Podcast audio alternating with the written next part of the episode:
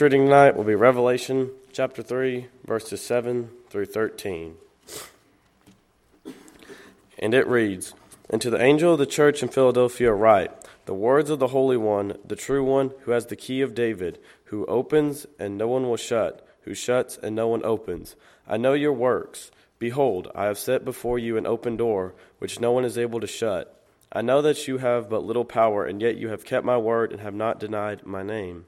Behold, I will make those of the synagogue of Satan, who say that they are Jews and are not, but lie. Behold,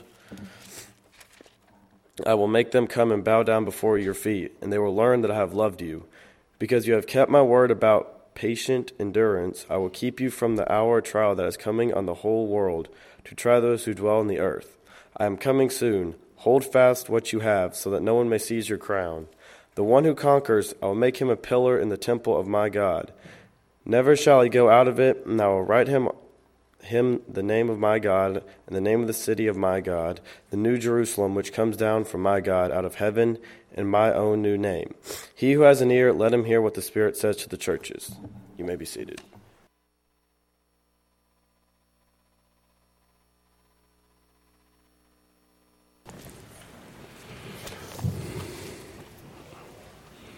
Well, I'm very happy to be with you this morning. Very grateful for your presence tonight, for the wonderful singing that we had. Lynn, thank you for that, and leading us in such a wonderful way. These song leaders do an excellent job, and we're really blessed in having so many fine song leaders. And the prayers, Brother Jones, thank you for that very sincere and very scriptural prayer, and for the scripture reading and your presence tonight. We're very grateful.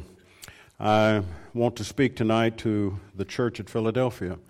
And there is a handout prepared. If you do not have one, just raise your hand, and one of these deacons will see to it that you're able to have a copy, and that way you can have a permanent record of the discussion and the points that we will be made.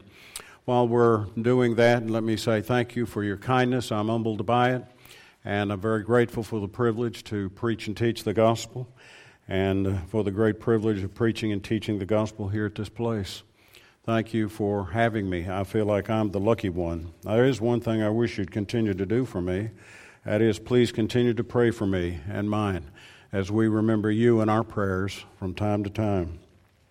The church at Philadelphia is the sixth of the seven churches that we read of in the seven churches of Asia that are enumerated for us in the first portion of the book of Revelation. It has not been our task to look at the seven churches of Asia. Our task in our Sunday night seminars to pick out different congregations of the Lord, different places like Jerusalem and Ephesus and such as that. And now I wanted to include a discussion of the Church of Philadelphia. As I was preparing these particular matters and looking and studying at this once again, as I've done a number of times in the past, just more and more just came out from the page, and more material just seemed to roll from the passages, and I kept looking at this, and I kept looking at this, and I kept thinking, I will never be able to say all I want to say about this in just one Sunday night. So I think what we may do is we may talk about part of this evening, and then, Lord willing, we'll spend another Sunday evening on the latter portion of this congregation in Philadelphia. Can you imagine, though? Stop and think about it for a minute. The Lord is writing a letter to you. And as the church gathers together at Philadelphia, I imagine they were holding their breath to listen to the letter that the Lord had written. And I have an idea that whatever the time was when the church assembled together to hear that letter, not a member of that congregation was absent. They were there to hear the reading of the letter which Jesus wrote to the church at Philadelphia. I'm sure everybody was there. That should be the case tonight, shouldn't it? Whenever the church comes together, we ought to all be here to read and study and learn what the Lord has said about the church, His church, the different locations in the New Testament, or whatever the subject happens to be. We ought to devote ourselves to the point, I'm going to be there because the Lord is writing. The Lord has communicated. Well, through inspired apostles and prophets of the New Testament, the revelation of which guaranteed by the inspiration of the Holy Spirit. And that we ought to have that kind of bated breath. What does the Word hold dear for me. And every one of us ought to be there whenever the assembly comes around, because the Holy Book is opened up and it is being discussed and it's being explained. I'll say more about that a little later this evening. The church at Philadelphia for a while, because the Lord did not have any censor or any condemnation of that congregation. There are only two congregations of which, or of that category. Philadelphia is one and Smyrna was another. They escaped any kind of criticism. There's nothing critical or no rebuke is given with regard to the church at Philadelphia, and I'm sure they were very grateful for the communication they received from the Lord. I would like to grow in my appreciation of this congregation, and I would like to come to understand the faithfulness of these Christians better. I'd like to know more about them. I'd like to know what makes them tick. I'd like to know what they were and how they were devoted to the Lord, so that I can be that way too. And so tonight, I invite your attention to a study of the Church of the Lord at Philadelphia, a church that was not too far from Sardis. In fact, these congregations are not too far from one another. The city of Philadelphia, some 28 miles from Sardis, second largest city in the region. It was a very important city, strategically located. In fact, it was a very important city for the spread of the Greek culture. And a lot of the Greek mindset, or culture as we may say, was focused there and spread from that area. But the Lord knew that that'd be a good place for the gospel to spread. It'd be strategically located not only for the Greek culture, but for the gospel of Christ. And that a church of the Lord needed to be there at that place, so the gospel could be sent out from that area. And it was. It was an agricultural kind of region. It's had its troubles through the years. Historically speaking, it suffered tremendous damage due to earthquakes. It's sort of on one of those earthquake type of faults. It was actually destroyed in AD 17 and rebuilt. It seems to always bounce back, even though it faces these natural calamities and devastations, and did so on into the Byzantine age. The Byzantine Empire, of course, was the continuation, if I may, please grant me a brief indulgence here. But by the time of the 5th century, the Roman Empire is defragmenting in the west. However, the eastern portion of the empire continues to thrive and becomes known as the Byzantine Empire, and lasted for 1,000 years. And it is an amazing course of study in history in that particular point in time. Its central location was Constantinople, today known as Istanbul, Turkey, and yet it leaves a great legacy behind. We don't see or hear much about the Byzantine Empire because we're so enamored with the Roman Empire, but the Byzantine Empire really is a continuation of the Roman Empire in the east. Well, you see that this city is an important city in that period of time. And of course it becomes in regard to the preaching of the gospel. I like to talk a little more about the background, though I have to be careful here. I don't want to use up all of my time on these matters, because there are more important matters than this that are ahead for us that we want to focus upon. But it is a very religious town. The city of Philadelphia in ancient times was filled with paganism. In fact, one source that I've read some time ago, I can't remember when, is called the Little Athens, because there were so many pagan temples there in that city. And they had paganism that was a great part of the city, and that probably is part of the persecution that the church faced in Philadelphia because of the paganism that was there. But you'll notice in chapter 3, verse 9 of our study tonight, there's a reference to the synagogue of Satan. Evidently, there was a very hard-nosed, stubborn version of Judaism that was there, that they in turn, they were from Judea, and in doing so, they caused trouble for the church at Philadelphia, and we'll make mention of that as we come along in our exposition. But not only was there paganism there, and not only was there a stubborn form of Judaism there, but there was New Testament Christianity there, and either by the work of the Apostle Paul or his associates, the gospel of Christ came to the city of Philadelphia. And thus it is for our study tonight, and we find it referenced in the pages of this great book, the book of Revelation. I think, though, the real heart of the matter comes when we begin to look at the assertions that are made concerning Christ. And I really understand better the church at Philadelphia when I understand their understanding of Jesus and how they hold him to be true and what Jesus says about himself. And I just call this section Assertions Concerning Christ, because this is what he said about himself. And this is what the church held about Jesus. And I want to know more about that. It says, "Unto the angel of the church in Philadelphia write, the words of the Holy One, the one that is true, the one that is holy. This is the one that is holy." And I want to say that there's never been one on earth as holy as Jesus. Perfect in every way, perfect in life. He's described here as the Holy One, and he was. He lived here on earth, and he lived life perfectly. He never thought the wrong thing. He never said the wrong thing. He never did the wrong thing. His life was pure.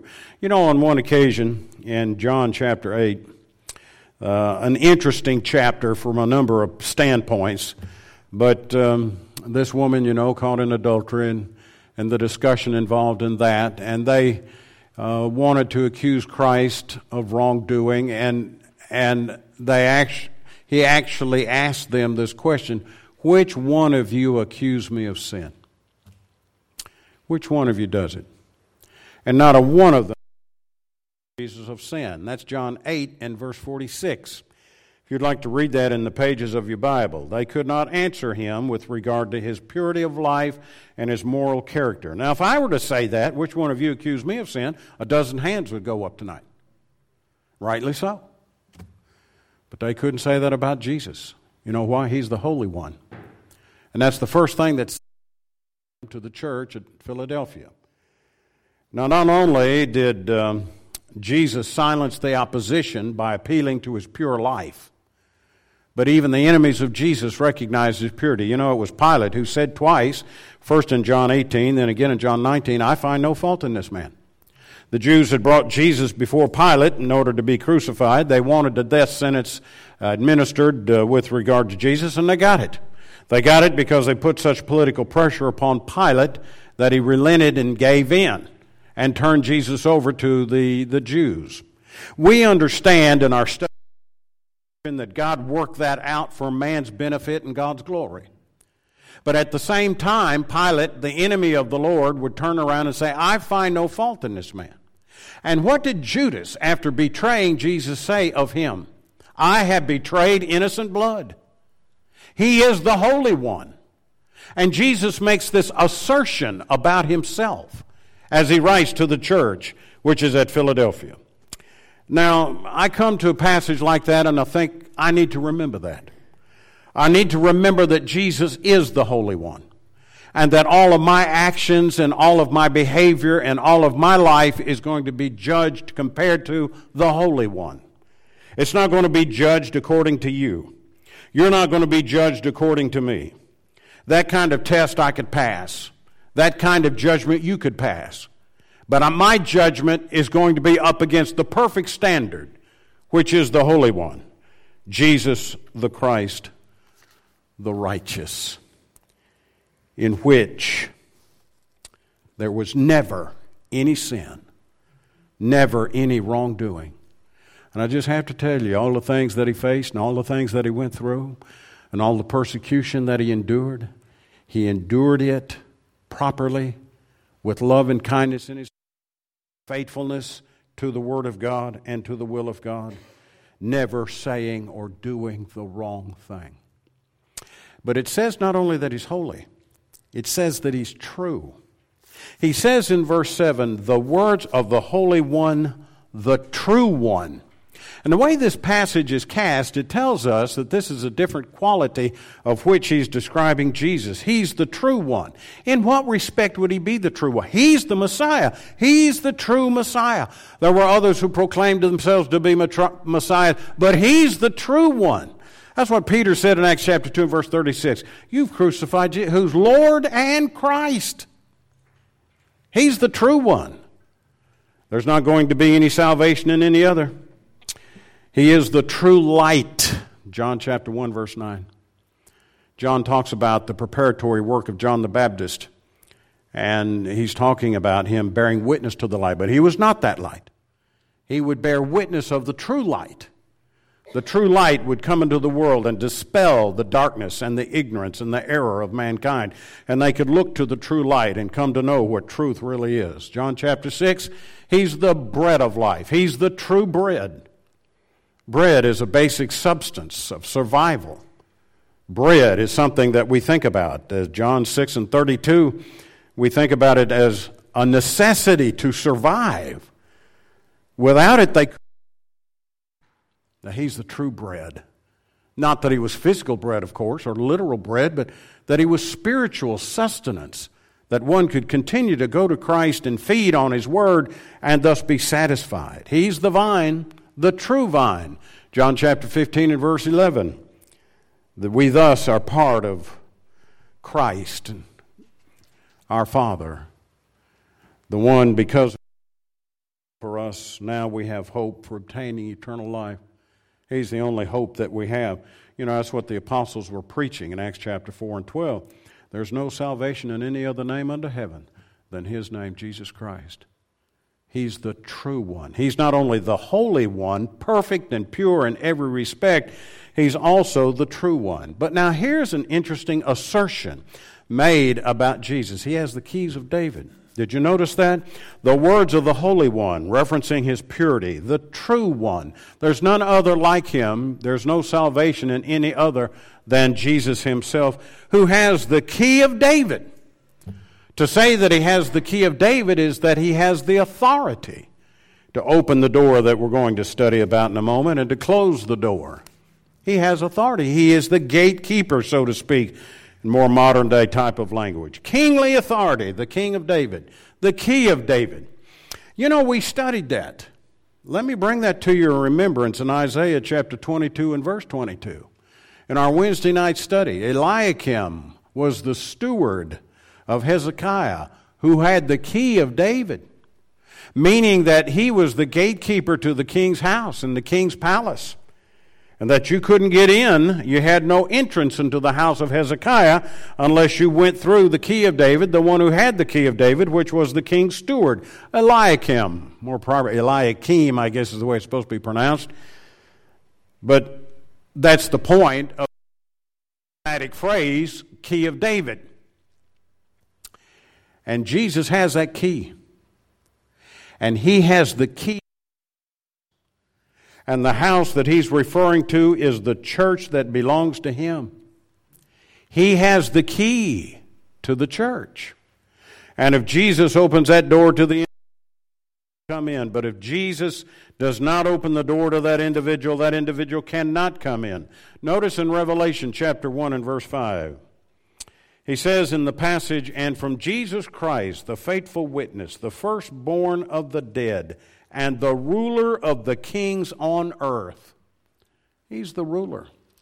He has absolute authority to his house, to his church, which is the church of the living God. While I'm on this point, I'd like to read another verse. It comes to us in the book of Ephesians. Ephesians chapter 1, the latter portion of Ephesians 1, is certainly talking about the absolute authority Christ has over his house, the church. He has the keys of David. Notice in verse 20, that he worked in Christ when he raised him from the dead. I'm in Ephesians 1. And seated him at his right hand in the heavenly places, far above all rule and authority and power and dominion, and above every name that is named, not only in this one to come. And he put all things under his feet, gave him his head over all things to the church, which is his body, the fullness of him who fills all in all. Each word is a powerful word in this text, but if we look at the summation of it, it is saying he has absolute authority over the church as the head of the church. There's no one, no being who has authority over the church like Christ. And he is the one who can into the church. He'll admit you into the church. When an individual submits to the terms of entrance which Jesus has given. And before I go any further, let me explain carefully and precisely what the terms of entrance to the kingdom of God are, given to us by the one who has the keys of David, Jesus Christ. If a person comes to the gospel of Christ, faith is produced in his heart. How can they hear unless someone tell them? Romans chapter 10 and verse 14. He believes it for what it is, the gospel of Jesus Christ, Mark 16, 15, and 16. He repents of his sins, Acts chapter 2, verse 38. To repent means to give up and his practice of sin. You give it up, and you change your mind, and you start now living in a different way than what you've lived before. You start living for Christ. And you confess your faith in Christ, and I'm going to use a passage. Sometimes it's not found in the more modern translations because of some textual issues, but it is found in a number of manuscripts, Acts chapter 8, 36, 37, whereby the eunuch, you know, if you believe with all your heart, you may be baptized. And then being immersed in water for the remission of sins is one of the terms of entrance into the kingdom of God, and the biblical citation I'd give to that would be Acts chapter 22 and verse 16. And now why tarriest thou? Arise and be baptized and wash away thy sins, calling on the name of the Lord. These are the terms of entrance set by the one who has the keys of David, who is the absolute authority over his house. And if he opens that door and you submit and he opens the door, you'll be allowed to come in. If you do not submit to those terms of entrance, you will not be in the house. I don't care if you're as pious as an angel. And I don't care if you're as faultless as a seraphim. If you do not admit to, submit to the terms of entrance to the kingdom of Jesus Christ, you will be on the outside of Christ. Because Jesus has the keys of David. He's the gatekeeper. And he shuts so that no man opens. And he opens that no man may shut. That's the next great point that he makes for us in this passage of Revelation chapter 3. This wonderful point about the open door. Door is an amazing thing, really. A door can be open or it can be closed. A door can be open where there are all kinds of opportunities, and yet a door can be closed, and you just can't make it happen no matter what you do. And I think I've experienced that in life. I think I have experienced, just from my own experiences, whereby there were doors I tried to go open and I was beating my head to go through that door and it just wouldn't open. And as I look back on it, the Lord had closed the door there. And then there were doors that just automatically seemed to open up. And it just seemed to me personally, from personal experience, I have no objective basis with which to judge, but just from personal experience, it would just seem like the Lord was opening up a door there and I needed to go through it. With regard to Jesus opens those doors and Jesus closes those doors, and he dispenses and withholds his treasures, and he gives or he denies a talent or its blessing as it pleases him. He opens those doors and shut it, or he closes those doors and no man can open it. One thing is for sure, verse 8, I know your works. Behold, I set before you an open door. And so now he begins to tell the church at Philadelphia, here's some things that I'm going to do. So I call this paragraph, Assurances Christ Gave. I've seen something of who Christ is and their understanding of him, how important he is to our spiritual life. But now I see things that he's giving them. He's assuring them of certain things. And one of the first things that he assures them of is an open door. He says, I'm going to open up a door for you. I know your works. Behold, I have set before you an open door, which no one is able to shut. Now, he is giving them opportunity. He's giving them opportunity to reach people in their community with the gospel. And he says, I know your works. First promise that he gives the church to Philadelphia. I'm going to open the door for you because I know your works.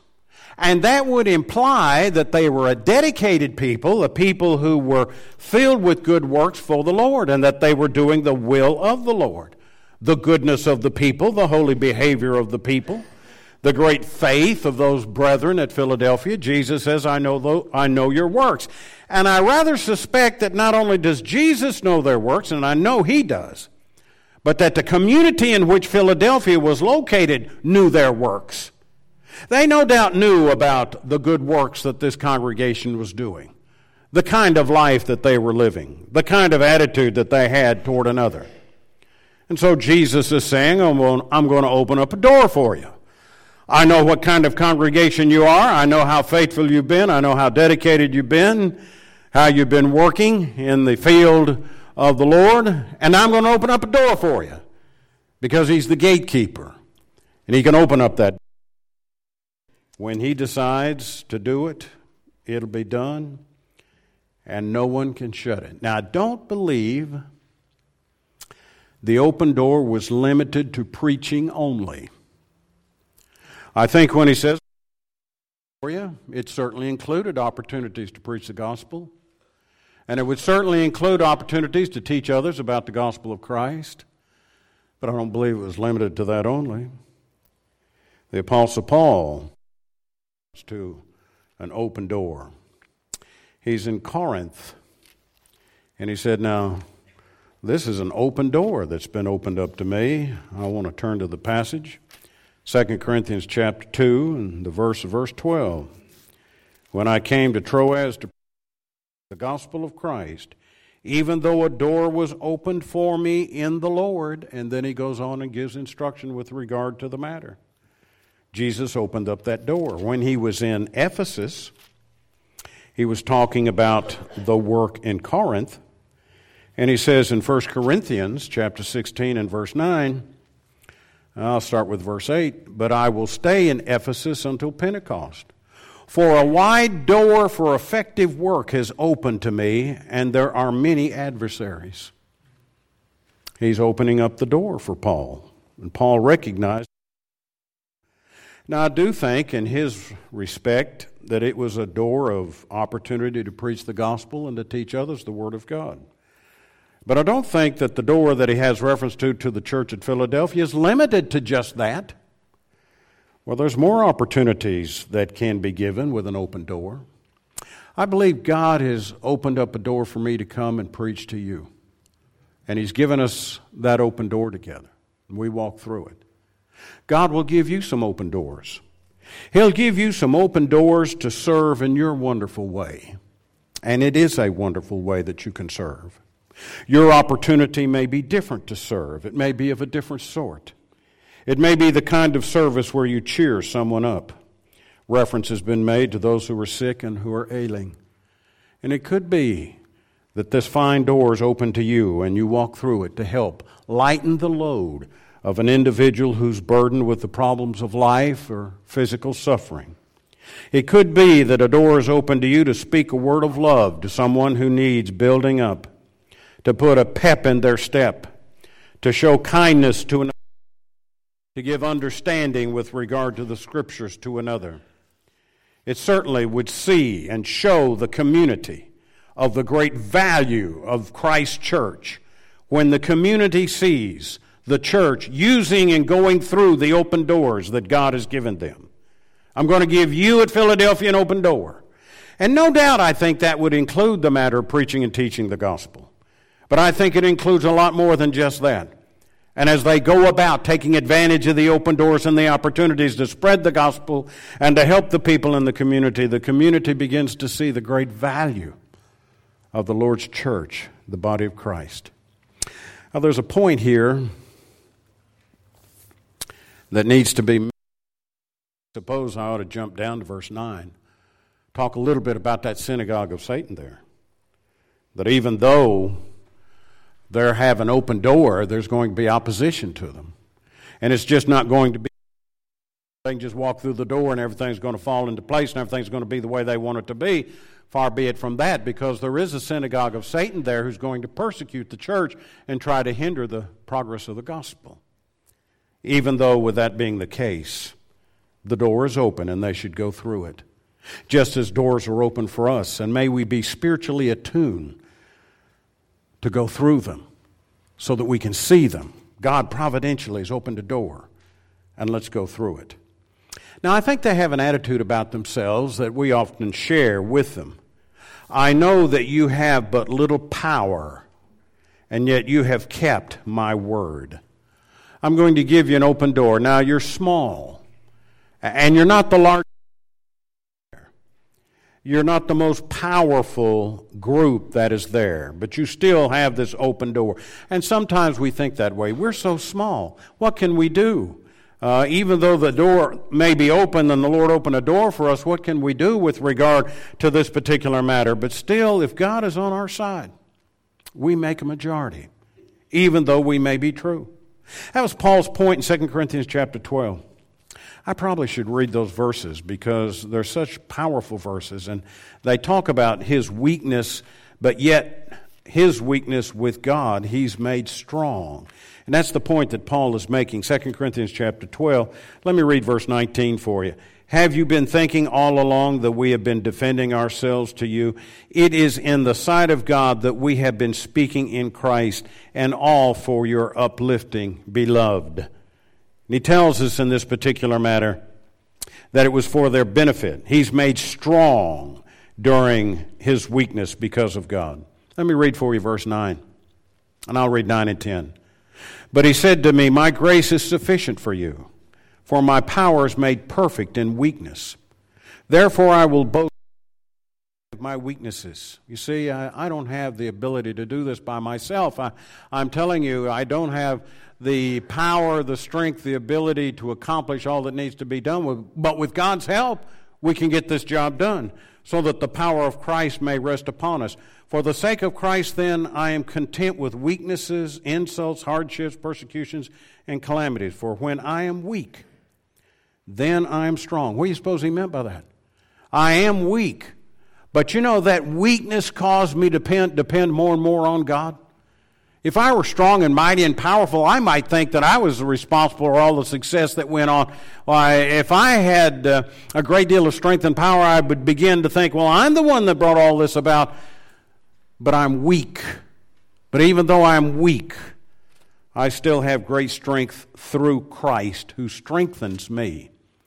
And I can do all things through Christ who strengthens me, which is a paraphrase of Philippians chapter 4. Whereby Paul is emphasizing to that good church how important it is to work with God. And so I think it's an important point that he's making in our passage tonight of chapter 3. I know that you have little power. You have little strength, your translation may say. And that, of course, I suppose all of us feel that way one time or another. But with God's help, we will be successful. You remember the story of the little boy is out there working in the field with his dad, and they were picking up rocks, and they were loading up rocks. Now, you don't understand all this. I understand living in the city like you have all your life, but out in the country, you try to clear the field so that it makes it more, you can cultivate it better, and you're picking up rocks, and you're moving them, and the little boy was moving the rocks and around, and he found a rock, but he just couldn't move it. And he worked at moving the rock and getting it up on the sled so that it could be pulled off, but he just couldn't do it. Finally went to his dad, and he said, Dad, I've done everything I can do. I just can't move that rock. He said, you didn't do everything you could do. He said, well, I tried everything I could. Did you ask me for help? You've never done all you can do until you ask your Father for help. Now, isn't that the truth? Even though they're before us, and it almost seems impossible for us because we're small, because we're weak, because we don't have great strength, and we're weak in strength. But we have never done all that we can do until we ask our Heavenly Father for help. And then there's another point he makes with regard to them, and that he says, but little power, and yet you have kept my word. What a fine statement he makes about the Church of Philadelphia. Now, not only does he say that once, he says that twice. Jump down to verse 10. Because you have kept my word about patient endurance. He told them twice, you've kept my word. One of the great things that they did was to be faithful to the word of God. And the quality that they had is certainly something that we need today. Churches of Christ need to be loyal to the word of God.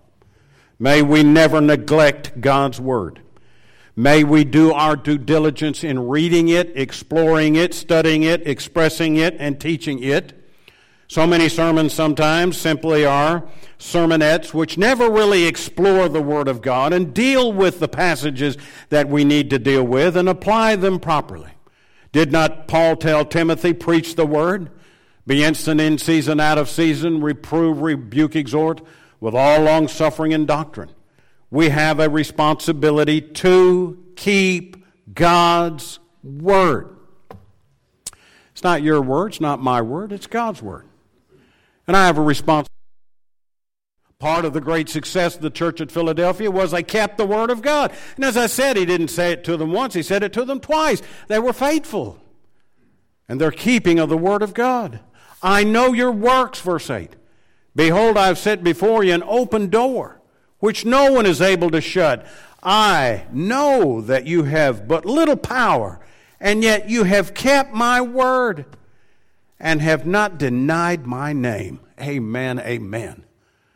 They did not deny the name of Christ, even though they'd faced suffering.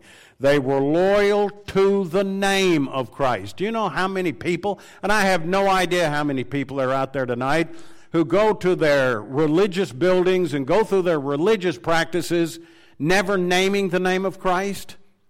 They do not worship in the name of Christ. They've never put on the name of Christ. They follow their man-made ordinances and traditions. They use men's names and worship in buildings that are titled after the names of men or ordinances which they have proclaimed. But there is a divine name whereby we follow. And that divine name is the name Christ. Do you know that's what the Christians were called first? The disciples were called Christians first at Antioch, Acts chapter 11 and verse 26. It's a divine name. He said, you've been loyal. You've kept the name. You didn't deny the name, even though you face persecution from a synagogue of Satan who feel like they're really Jews, but they're not. Yet you face persecution from the pagans that are in the area, but you were loyal to the name. When I was baptized into that name by his authority. Whatever you do in word or deed, do all in the name of the Lord Jesus, Colossians chapter 3 and verse 17. It is the divine name that we live by and that we follow.